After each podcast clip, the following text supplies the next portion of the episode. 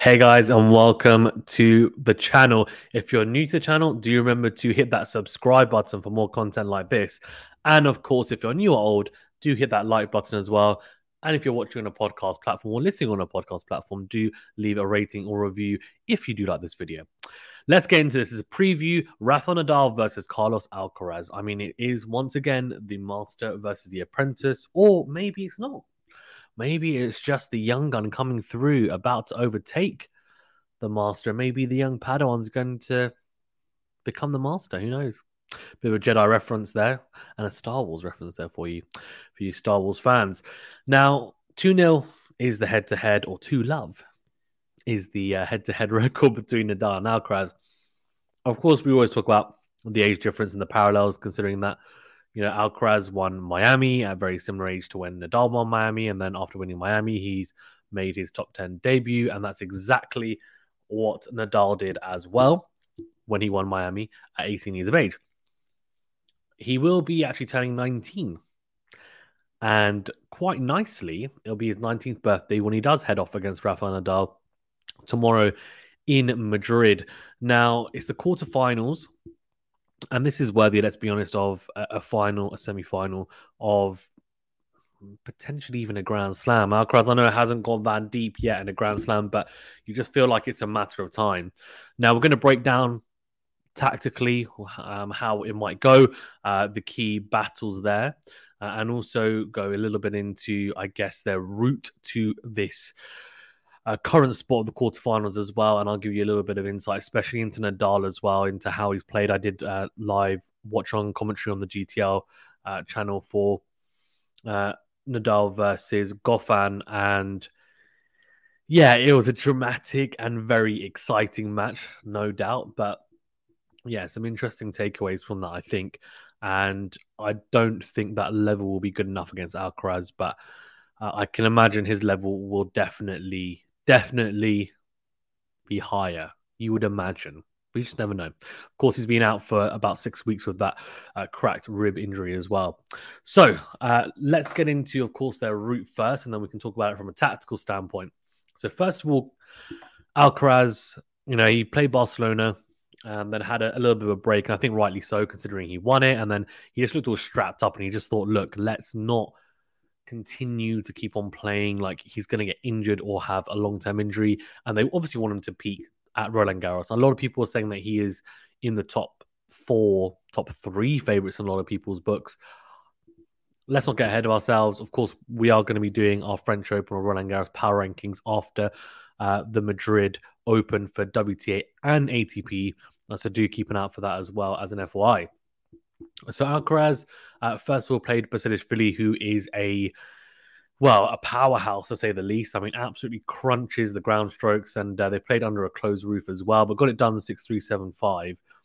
Uh, an interesting match. I mean, Alcaraz, I think you know had some issues at times, had to save uh, some break points as well, so saved two out of the five uh, in that match.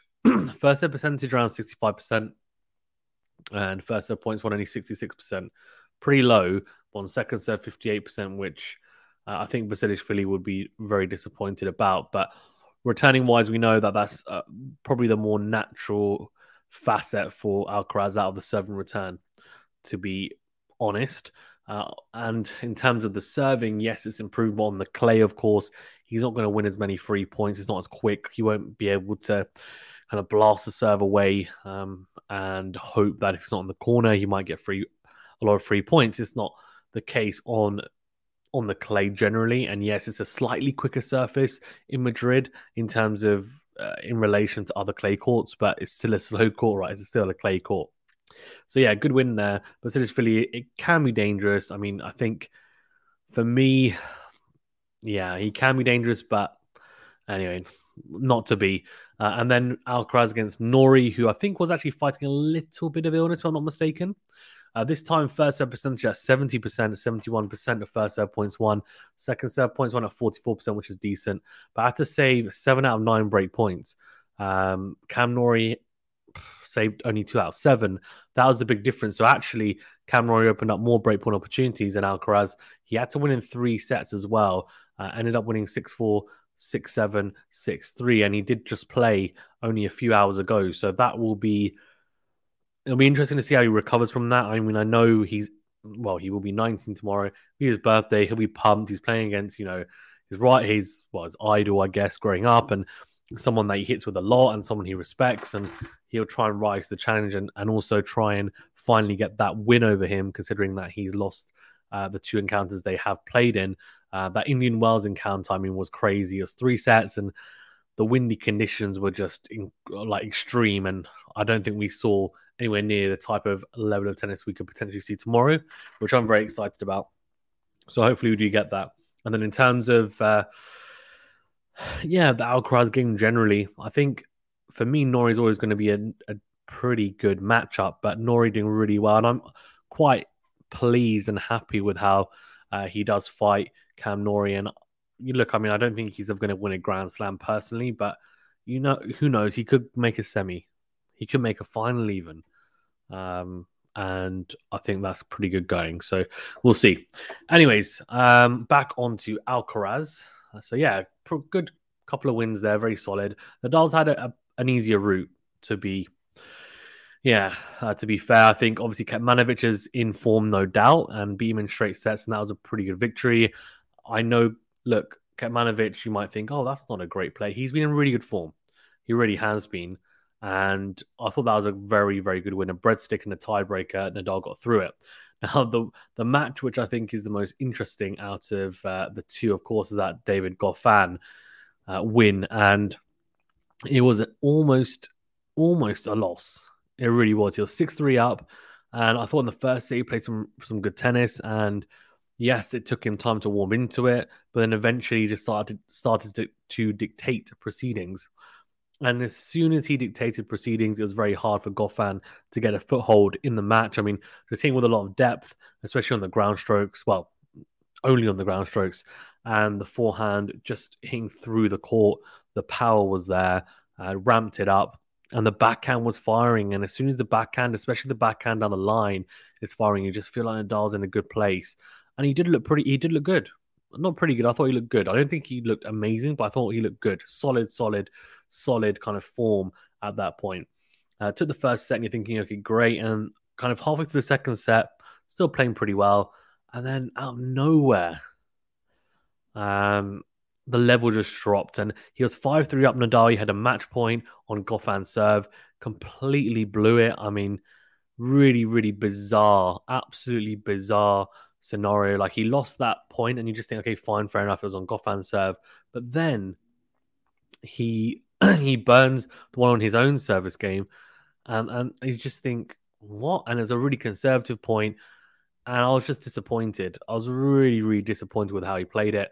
And then after that, so imagine he was five three up. He lost four games in a row because Goffin then broke him at six five up. Nadal serving to stay on the set and didn't manage to do it. So it got broken, and it was just crazy.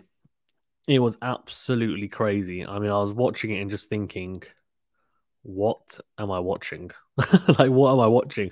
How's Nadal suddenly capitulated like this? Is this isn't the Nadal we're used to seeing? He's normally very clinical, and in the big moments, he'll get it done. And I was more surprised with the fact that he was playing pretty well up until that point, and then capitulated and didn't manage to be clinical and finish it off. Uh, than if he were to maybe not has played as well. Um, say, you know, went to three sets, but then was clinical in the third set, got an early break or something, and then went on to win. I would have said, okay, you know what, that's fine because he's still, uh, you know, had time out and that's okay. But look, okay, in the big moments, in the big points, uh, he was able to grind it out. Now, I think the biggest issue for me is the fact that he didn't um, until right until the end, of course.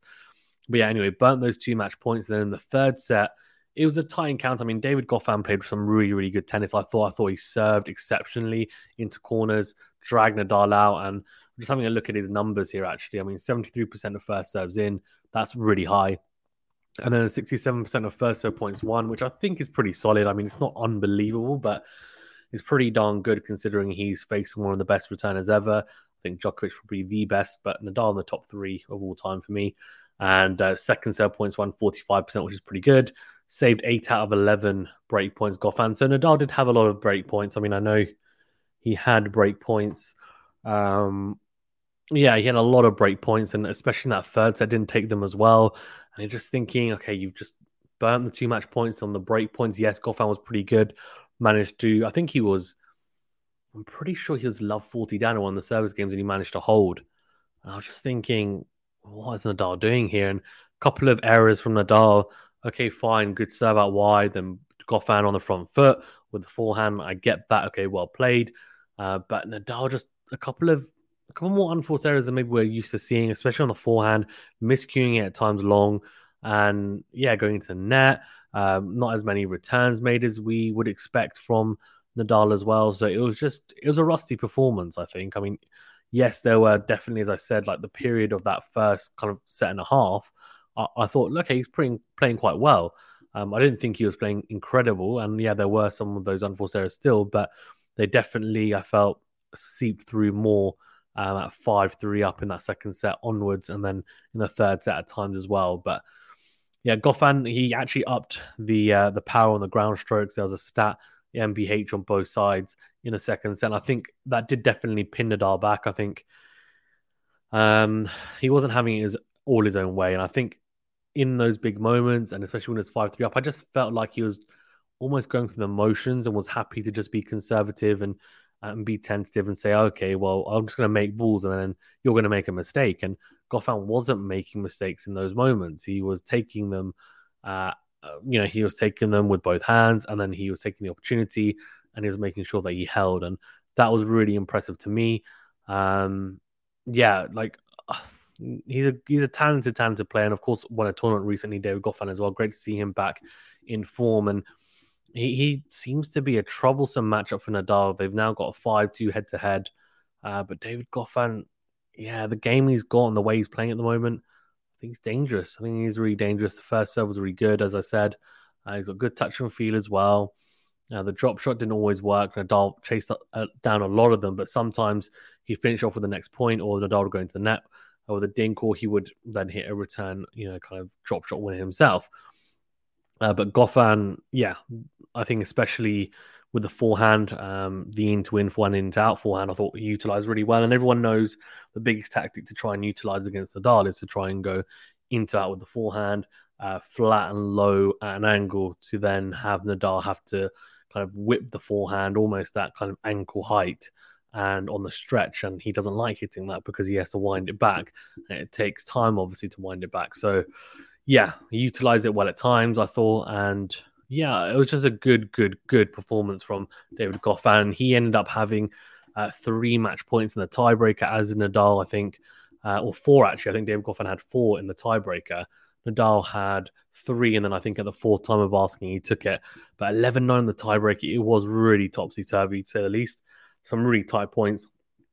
Nadal in the end, though, uh, winning actually because Goffin went for an in to win forehand on the drive and just missed it. Just missed it. It was an error in the end that gave him the win. And yeah, tight, tight win.